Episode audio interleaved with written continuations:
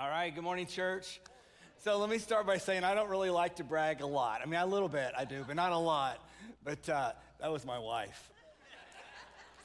so just leave it right there. Yeah, yeah, thank you. Thank you very much. Hey, so Vacation Bible School is such a massive deal. Please, please, please, just don't get so caught up in this morning that you don't find a way to sign up. We need every single one of you participating in what we do. It is sensational. The preschool ministry is sensational. The elementary is sensational. It's phenomenal stuff. So be a part of what God is doing. And so, Romans chapter 5, if you don't have your Bibles, turn there. Go ahead and turn there. We just read the scripture, and if you didn't pick up on it, let me give you two themes that are going to be, you need to know on the front side. The first one is this. The first one is we are it's really, really important that we understand that we are starting from the ground up here. So we are starting from Genesis 1 1, working our way all the way through the life of Jesus. And so this is a big snapshot picture. Another thing I really want you to understand and know is that as we read through this passage, it is, it is Paul's um, way he writes. And I, I, love the fact there's some writings. Paul, one time in his scriptures, he's writing a letter. And he's like, I might be mad. I know I'm insane. I know I'm a madman. And so he just sort of rambles. Well, this isn't rambling, but it is a big windup. I was pulling into my neighborhood just last week, and there was a kid, a little kid, and a dad playing catch in the front yard. And I turned and I saw this little boy, and I, I didn't know how far he was going to throw us. I was just sort of going slow, watching him. And it, you've seen this before. Every one of you have seen this before. The little kid was winding up he had this little face going, and I'm driving, I'm driving, I keep going. I'm having to look backwards. He still hasn't thrown the ball yet because he's winding up. Well, that's what happens here is there is a massive long windup, but Paul does actually throw a pitch here, and I want you to see it today. So let me pray over us, and then let's get to work in the scripture. God, I thank you and I praise you for the reality that you give us this day. And it's on this day that we can understand that you have created a path there is a, a, a passage here that opens our eyes to what has been, what is, and even what will be. And so, God, I praise you that you open the scriptures to us. You give us the right, the privilege. And Lord, I most certainly praise you that you allow your Holy Spirit to speak to us, to speak through us. And so today, Lord, would you just teach us what this means for our life this ancient letter that was written in Jesus' name. Everybody in the place said, Amen, amen, amen. So, this letter is written by the Apostle Paul, and he's writing to the church in Rome, and he's writing to Christians saying, This is what it means to be a Christian. This is writing to the church, all right? So, let me pick up here because verse chapter 12 or chapter 5 verse 12 it says therefore just as sin came in the world through one man. I'm just going to pause here. You're going to see a couple things. One man, you're going to see this one man, one, one, one. You're going to see this word one 11 times in the next few verses here. But it's saying just as sin came into the world. Now, we understand how sin came in the world. Really easy look. We go back to Genesis. There are two trees. In the garden, there's two trees. There's the tree of knowledge, which was knowledge of good and evil, which I would also bid you that through all of my study of Scripture, I do not believe that we were supposed to know good and we certainly weren't supposed to know evil. We were supposed to simply know God. And that tree was good and evil. We were not supposed to know either one of those things. We were just supposed to know God. The other tree was the tree of life. And that tree of life, they could, Adam and Eve could have eaten as much of that as they wanted, and that means that their life is just as much as they eat, the more they live. God gave them one command do not touch, do not eat of the tree of knowledge. Stay away from it, don't touch it. They were obviously disobedient, but these two trees are massive for us, and I need you to hold the thought. We hold the hot thought, two trees. Can you hold that for a few minutes? Sin came in the world because they grabbed off of the tree that they were not supposed to, and it says, and death through sin. Let me finish this and I'll come back to that portion. So death spread to all men because all had sinned. Now, what I want you to know is, I want you to understand that this idea of the sin that entered the world, do not touch the tree. I suppose that most of us in this room can relate to this. I, I, was in a store, my wife and I were in a store, and I looked up and there was a wall and it said, Wet paint, do not touch, wet paint, do not touch. Don't, you would do the same thing. you would do the exact same thing. You just want to know, is it really wet? How many of you have done that? Raise your hand. Yeah, you have. See, thank you for being honest at church this morning. And so there's this picture that we have to understand that there is this direct disobedience.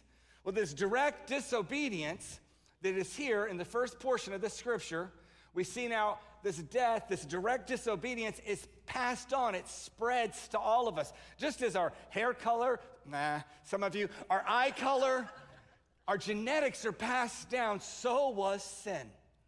And the problem with this is it's deeper than just, oh man, I'm gonna make a couple mistakes in life. Oh, I'm gonna fail here and there. No, no, no, no. It's deeper than this. It's deeper than this. Because it says here, and death through sin. The way that we really understand this, and Paul's going to clarify some of the things he says here later on in the book of Romans. And so, if we fast forward one chapter and we go to Romans chapter 6, verse 23, it says this to us. It gives us an understanding of what, what exactly that means. And it says, For the wages of sin is death. So, what we earn through sin, we know what wages are, it's what you earn. What you earn through sin is death. Well, we didn't have a choice. We were born with sin. He says, but the free gift of God is eternal life. So this life is a massive representation of what was taken from us. What we lost in Adam, what Paul is going to bid us through the rest of the scripture, is we gain much, much more in Christ. So everything we lost through Adam, we gain, we obtain through Christ. Even life. The life that he could have grabbed a hold of that tree with, we gain that. Verse 13, he says this He says, For sin indeed was in the world before the law. Now, this is, this is pretty important before the law was given. That word law, there's, that's the word, it's Torah. So before the Torah was given, there was sin in the world. Well, that, we get that. Adam and Eve, there was no law, there was no Torah when they sinned. So sin existed. But what I think it's interesting here is it says, but sin is not counted where there is no law. So I had an idea when I first read this years ago, and I was thinking, well, why don't we just get rid of the law? But that didn't work either. I was uh, in, we flew into, uh, I don't remember where I flew into. I think UAE, maybe Dubai. But we flew in, we got in a car, and then we're driving to Oman. And we're driving, and the guy that's driving, we are going down the highway, and we are going so fast. I've never been, it's so fast. You don't know, when I say fast, you don't know what I mean so fast. We're going so fast. I feel like I'm in, like, uh, like I don't know, I'm not really into Star Wars and stuff, but you know those scenes are, are Star Trek. You know the scenes where they go warp speed and the stars are just passing them? That's what I felt like. And I said, well, I said, hey, I'm just curious, like, what is the speed limit? Because we're going so fast. And he said, oh, there is no speed, there's no speed limit. I'm like, I'm sorry, what? He goes, yeah, there's no speed limit. You just have to be careful because the camels come in because it's cooler and they want to lay down on the highway because they want the heat off the highway. So you just got to watch the camels, but there's no speed limit. It felt so wrong to me. And I like to go fast, but we were going so fast. But my internal, there was something wired in me that knew that I was going against, like, this isn't right. This isn't right. And so, even before the law, Torah existed, sin existed. And what he's saying is there was also an awareness of sin. And when he goes on and he says in this moment where he says, but sin is not counted where the law, where there is no law, what he's actually saying here, just so you understand this, is the law made us aware of how far we had fallen from God. The law made us aware of how distant we were from our original plan of who we are supposed to be. Keep going in verse 14. He says in verse 14, he says, Yet death, yet death reigned from Adam to Moses. So even though the law didn't exist, sin did, and the wages of sin is death. And he's saying, so from Adam, original sin, to Moses, which wrote Torah, even, oh, I mean, this is crazy, even over those whose sinning was not like the transgression of Adam. What does that mean? He goes, even those who weren't sinning like Adam, well, Adam's sin was direct disobedience. We're going to see this word very clearly articulated here. It was direct disobedience. From Adam to Moses, there was a lot of sin that took place, but it wasn't direct disobedience because there was no law. They were not made aware of what they were, what they were or were not supposed to do. Even though in our inner being, there's a conscience that exists that tells us right and wrong. I understand this. But there has to be a grid. And what's fascinating to me is that grid for us, for our world, for all of civilization today, that grid is God's word. I oftentimes laugh and I sort of chuckle when people want to have a, a moral standard, yet there is no higher standard. It's like you can't have a moral standard unless you have a, a word, a moral word. And so there is no reason for us to say, you know, you can't kill someone. Well, why not?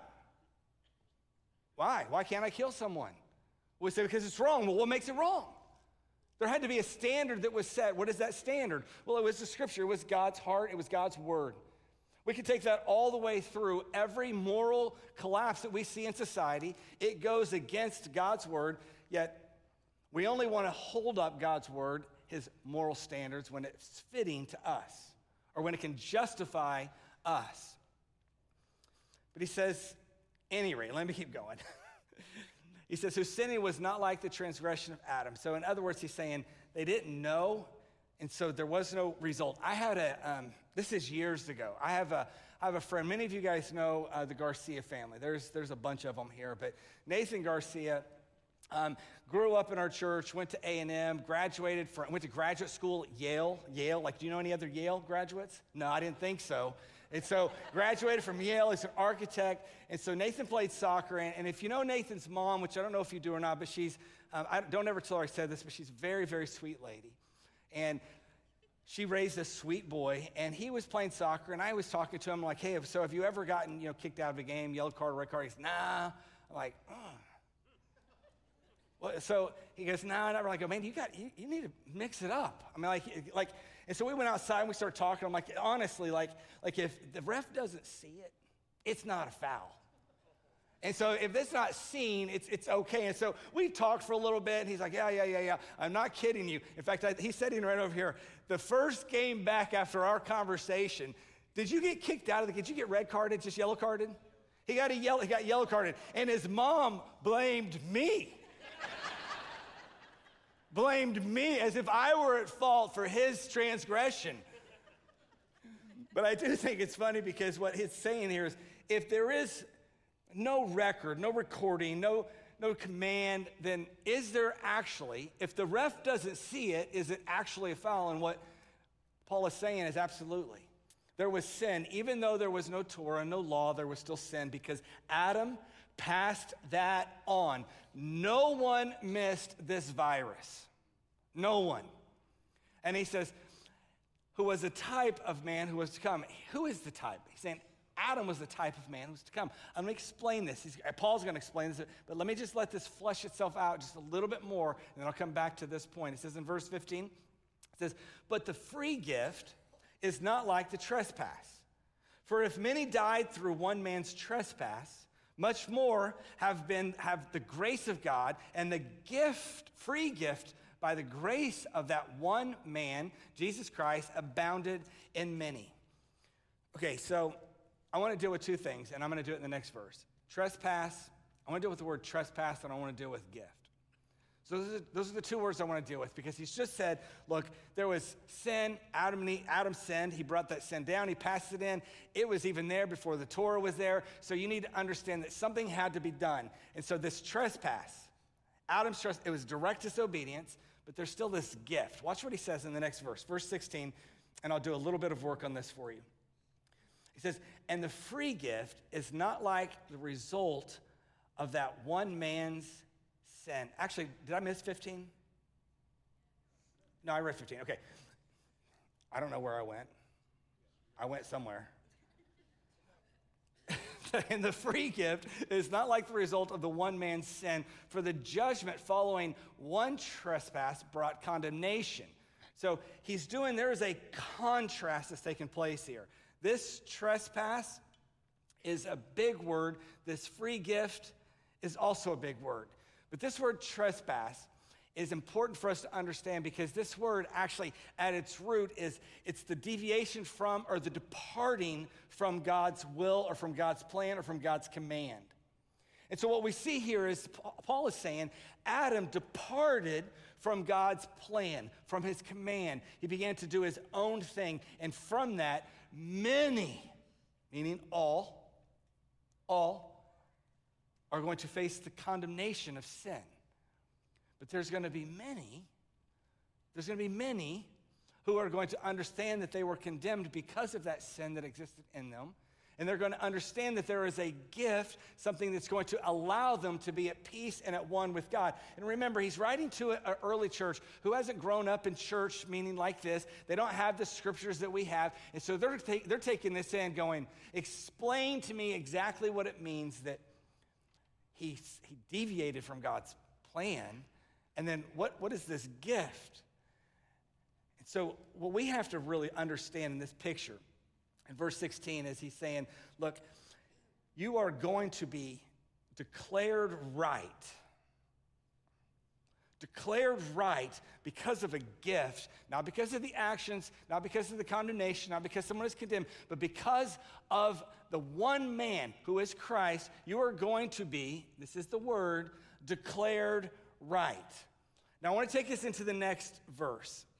But before I do, I want to take this gift, I want to open this gift up so that both of them will collide. How are we going to be declared right if we know that we have sinned and that sin was passed to us? There's a free gift that's just looming, and it seems like in this portion of the letter, it just came out of nowhere because he's been talking about a gift, but he did. He did. In Romans chapter 1, verse 11, he says, For I long to see you that I may impart to you some spiritual gift. This is not spiritual gifts. These aren't the gifts we know in the scriptures. These aren't the, these aren't these aren't the fruit of the spirit either.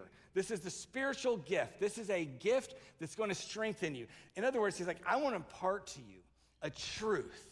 And this truth is going to change your life. It's not going to just change your life, it's going to change your eternity. That's how he started the letter. And so he's saying, look, you have to understand in the big picture that you have been born with you have inherited sin, and that sin has brought condemnation upon you. And there is now a gift that is imparted to you by one man who is Christ Jesus, that now you can actually be declared right. Even though you've sinned, you can be declared right. So, as Paul is walking them through this portion, I think it's important, it's very important for the next verse to make everything begin to click, because this is in verse 17. He's saying, For if, now, in case you don't know this, I'm going to make it, I'm not even going to use like um, proper English terms. He is proposing something here. This little introduction for if would be another way of saying, hey, what if? What if?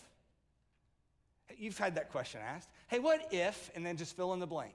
Well, that's what this for if is. He says, what if, because of one man's trespass, death reigned through that man.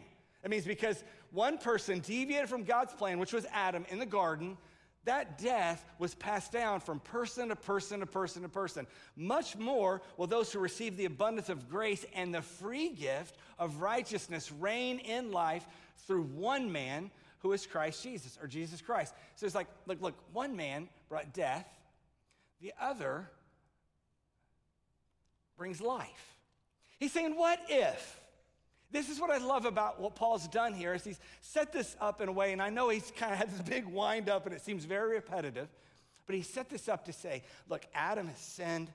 You've got to be covered. That sin's been passed to you, and there's only one way. It's a gift. It's a free gift. You do nothing for it. It's a free gift, but you have a choice. And so what Paul has just done in verse 17, he's like, like, what if you actually believed? What if we took the Torah in its totality? What if we expanded out in all the teachings? And what if we watched the life of this is Paul speaking, not me, and we watched the life of Jesus? We let all of it play out. What if we watched all of it play out? Would it absolutely, would it possibly, could it maybe be you have a choice? Because that's what Paul has just showed us. And that's what Paul has just said, and that's what he's going to continue to say is you have a choice. The same choice that Adam had in the garden between tree of knowledge of good and evil or life. You can either have all this knowledge or you can have life. You can have whatever or you can have life. It's the same choice that Paul is actually posing here to the church in Rome.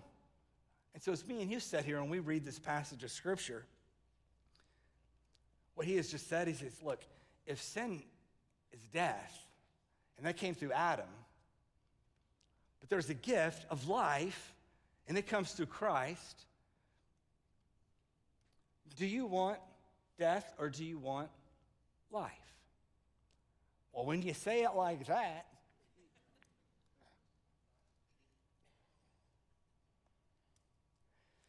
But this choice is actually defined almost deeper for us. And what I'm going to have to do in a moment is I'm going to read a verse, and then I've got to pull us back, and I want us to take a big look at Scripture in order that we can understand the depth and the level of what Paul is actually saying at another level. So the next verse, it says this. I want you to take this in. Verse 18, it says, Therefore, as one trespass, that means one deviation, one departing from God's word, God's law, God's command. Therefore, as one departed from what God said, it led to the condemnation for all men. So, one act of righteousness led to justification and life for all men. So he's saying, look, here's the thing: this condemnation for all, this condemnation for all men, death, came through Adam. Again, I know this is repetitive. This righteousness leads to justification. That means you're declared right. But look what the gift is. Just to be clear, I want you to see the, the gift. This is the gift. The gift is life. It's not just life, by the way. You're going to see the, big windup. You're going to see the picture in a minute. But life. So he's counterbalancing these two things. But what I think that you and I miss oftentimes is we miss what it means for this life. We miss what it means for our sin to be covered. We miss what it means for a sacrifice to have been made. I think we miss this because of the way that we culturally inherited church. The way we've inherited, the way we walk through life, I think we miss what God actually has intended, and in, even in the scriptures at times. Adam versus Jesus. It's sin and death versus Jesus and life. And I think that there's this, there's this picture I want to paint for you. So we're going to pull back. You guys, can you clear your minds? Etch, etch and sketch moment here. So in the Garden of Eden, Adam and Eve, once they sinned, they were, uh, they were struck with fear. And not just struck with fear, but they're standing in the garden, and for the first time, they recognize they're naked.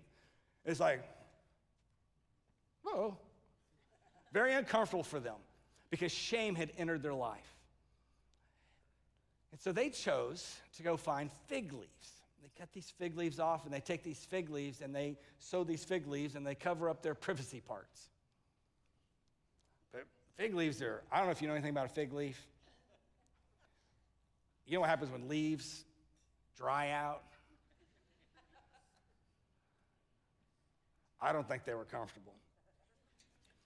Verse 7 Then the eyes of both were opened, and they knew that they were naked, and they sewed fig leaves together, and they covered, yeah, that's it, their privacy area. So that wasn't comfortable, and nor did it cover what really needed to be covered. Their shame had been covered, but their sin had not. And so in Genesis chapter 3, verse 21, it says, The Lord God made for Adam and for his wife garments of skin and clothed them. So the first picture we see, and I want you to get this, is when Adam and Eve sinned, they both got skins. So it was a skin per person. So each one of them had a skin. Well, that skin came from an animal. That sin came from a sacrifice. This set up a system that God is going to utilize through the rest of Scripture, through the rest of history. And the picture that I want you to understand is one skin for the man, one skin for the woman. Leviticus 17 11 says, For there is life of the flesh and in the blood and I have given it to you for on the altar to make an atonement for your souls. Like, look, this is the reason the animals are here. This is what the blood exists for. It is to make atonement for you. In fact, in Hebrews chapter 9, go to the New Testament, 922, it actually says to us, it says, Indeed, under the law, everything is purified with blood, and without the shedding of blood, there is no forgiveness of sins. So this was a sacrificial system that God had established, that God had put together. Now, I'm going to pull you back, and I'm, I'm not going to go too deep into all the details, but I want you to see the picture. So, when Adam and Eve sinned, there was one skin per person. And as you fast forward in the scripture, God established a celebration, a moment through Torah that was actually called Passover. And at Passover, they would take one skin, one animal, and that one animal would cover a family. So rather than having one skin per person, it was one skin per family. Well, as Torah continued to establish itself and as the nation of Israel continued to grow and expand, God actually in, introduced them and talked them through in the Torah, Day of Atonement. Now, the Day of Atonement, Yom Kippur, we know what this is. This is one skin, one sacrifice covered an entire nation. So look at the progression. The progression in the Bible, the progression over how sin is atoned for, went one skin per person, and then it morphed into one skin per family, then it was one skin per nation. And then Jesus is walking down the road, and as he's walking down the road, a man by the name of John, we know him as John the Baptist. In John chapter 1, verse 21, verse 29, it says, The next day, John, he saw Jesus coming toward him, and he said, He screamed, Behold the Lamb of God who takes away the sin of the family, the nation, the world. And so when John proclaimed this, it would have been like, What is he talking about? There's no covering for the world. There's a skin for a person, there's a skin for a family, there's a skin for a nation, but a skin for the whole world? This is the beautiful part of understanding the totality of the scripture. So when we pull back, we can see God's plan orchestrated. Now I'm going to zoom back in because it says in verse 19, chapter 5, verse 19, it says, For by one man's disobedience, the many were made sinners. That's us. So by one man's obedience, many will be made right, upright with God. So what Adam brought, devastating. What Jesus brought, Life. Life. Okay, verse 20. Now the law came to increase the trespass. Now, you understand what that means, right? It means to make us aware. The law came to make us aware. But where sin increased, so because we understood sin more and we could see sin more, in fact, it's funny, I have people say to me today, man, it's so bad. It's never been this bad in history before. I think it's been way worse at times in history. I would just go back to World War II. tell, tell a Jewish family, hey, it's going to get worse. Like, what? It's been more, it's been bad. It's been bad. But we have social media, we have the media, we have all the things that just bring everything to the surface and it's right in front of us. Imagine what God has seen through the course of history as He's looked down on His people. Imagine everything that He's seen. I don't think he's up there going, golly, now, finally, what, what are they doing? What? I don't understand what they're doing. I never know what they're doing. I just don't get it. I mean, you go back to Deuteronomy, Deuteronomy, God's saying, hey, men don't dress like women, women don't dress like men. That's in the Torah, it's thousands of years ago. And so when I began to Fast forward in my own head, I began to process what's taking place here. It's like that grace may abound even more. So he's like, look, he's showing us that yes, Adam departed from God's love, from God's goodness, from God's plan, but what Adam stole, what Adam, what was lost in Adam, Jesus has brought back, and not just brought back, but he's brought back even more. Because it's not just life that's offered, it's life everlasting that's offered. It's not just, man, you're going to have a few extra days now. If you, if you walk with Jesus, you're going to have a few, it's going to extend your life on earth. No, no, no. It is eternal promise. And so you have in verse 20, he says, and grace abound all the more.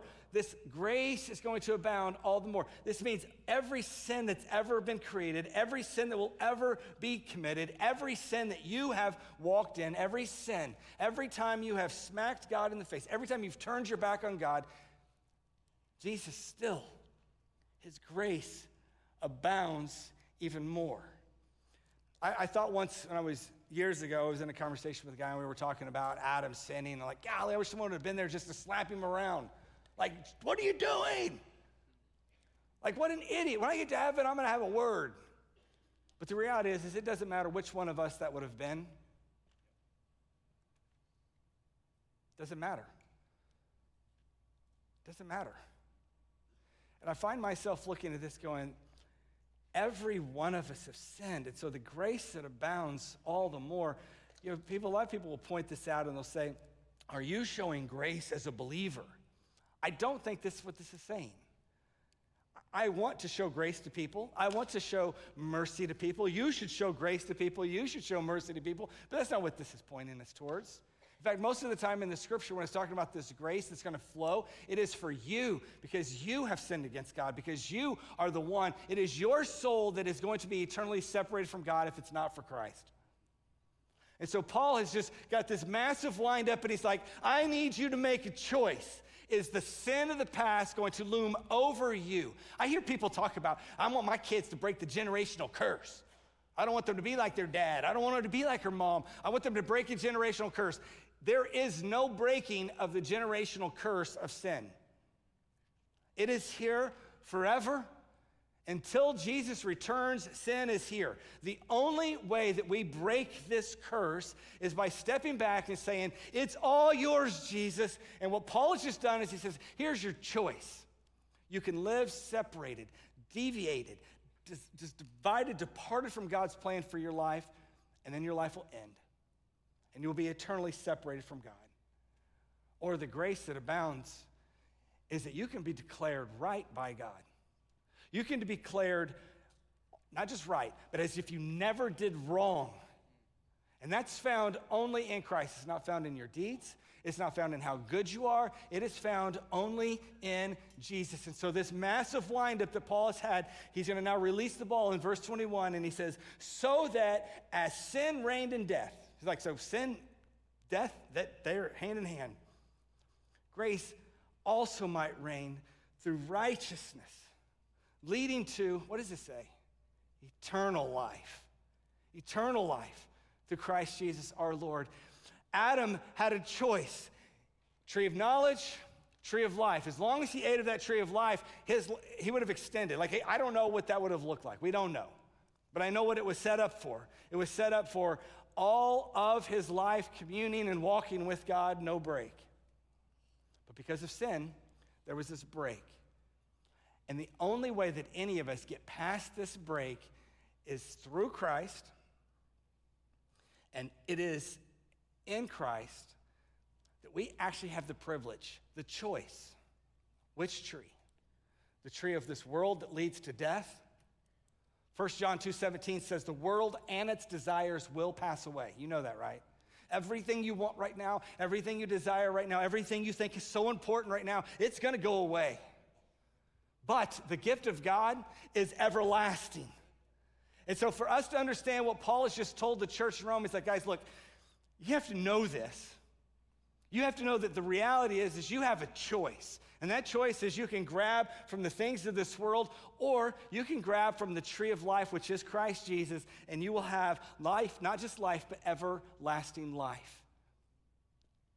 I believe that in this room, what's taken place for so many of us is we have lost ourselves in the world so so entrenched in the things of this world so captivated by the things of this world so intrigued by the things of this world that we have lost what it means to just simply grab a hold of the goodness of God and I fear for men and women my brothers and sisters, those of you that I have the privilege to shepherd and pastor, as Paul is writing this letter, he's like, You have a choice. And I want to tell you guys today, you have a choice. And that choice is the world or Christ. You have a choice. And I know many of you are going to walk out of here and you're going to get into your car and you're going to go to lunch and you're going to start your week and you're going to have the same week last week that you had or this week that you had last week. And I understand that. I feel foolish, in fact. I told somebody this last week. I feel foolish. Someone says, What do you do? Well, I'm a pastor. What do you do? what is that? What do you do? I feel foolish. Because in my mind, you know what I say to myself? What I say? I spend my life trying to convince people that God loves them. What kind of an idiot produces his life and says, Look, it's my responsibility to convince people that God exists, God is real, that God loves them. If you don't know that by just evaluating your life and looking around, there is nothing I'm going to say. But the hope is that as I prompt your heart, as I probe into your life, that the Spirit of God will come and tap on your shoulder. In fact, the Bible says this it says that no man can be saved unless the Spirit of God draws him. And so the reason I attempt to convince people that God loves them is because I want the Holy Spirit of God to tap their heart. And I believe that right now, in this moment, in this room, God is tapping some of your hearts, some of your shoulders right now, because you know that you know about Him, but you don't know Him. And it's evident by the way you live your life. It's evident by the consequences that you suffer day in, day out. And so I'm pleading with you in this moment to listen to Paul. Paul said you have a choice. Your choice is very simple. You can either grab a hold of this world and eat all you want, and it leads to death. Or you can grab a hold of Christ and you can have not just life, but everlasting life. He changes us. And so I don't have to elaborate, I don't have to carry on, but what I want you to know is in this room, if your heart is being tapped on right now, it's not me, it's not dinner last night. It is the Holy Spirit of God saying, He's right. That weird dude up there is right. Your soul is lost, and today is your day to be redeemed. And if that's you, if that's you right now, with your heads bowed and your eyes closed, I want you to pray this. I want you to say, God, I do not have all the answers. The only facts I know is that I have sinned against you and that there is literal death as a consequence. There is eternal separation as consequence.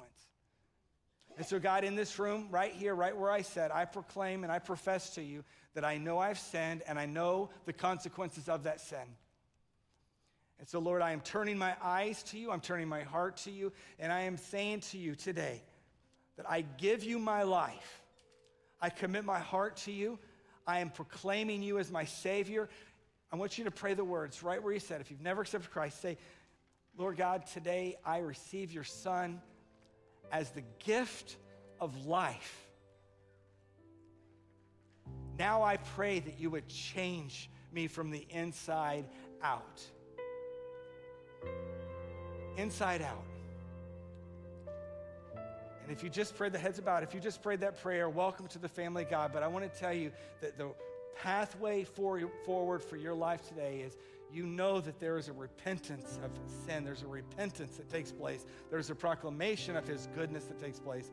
But what I don't want you to do, heads about, eyes closed, what I don't want you to do is I don't want you to doubt your salvation. When you confess Christ, you are His.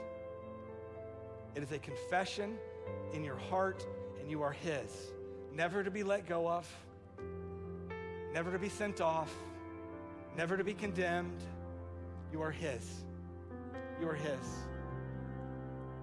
You are His. God, I thank you for the men and women in this room that are striving to follow you.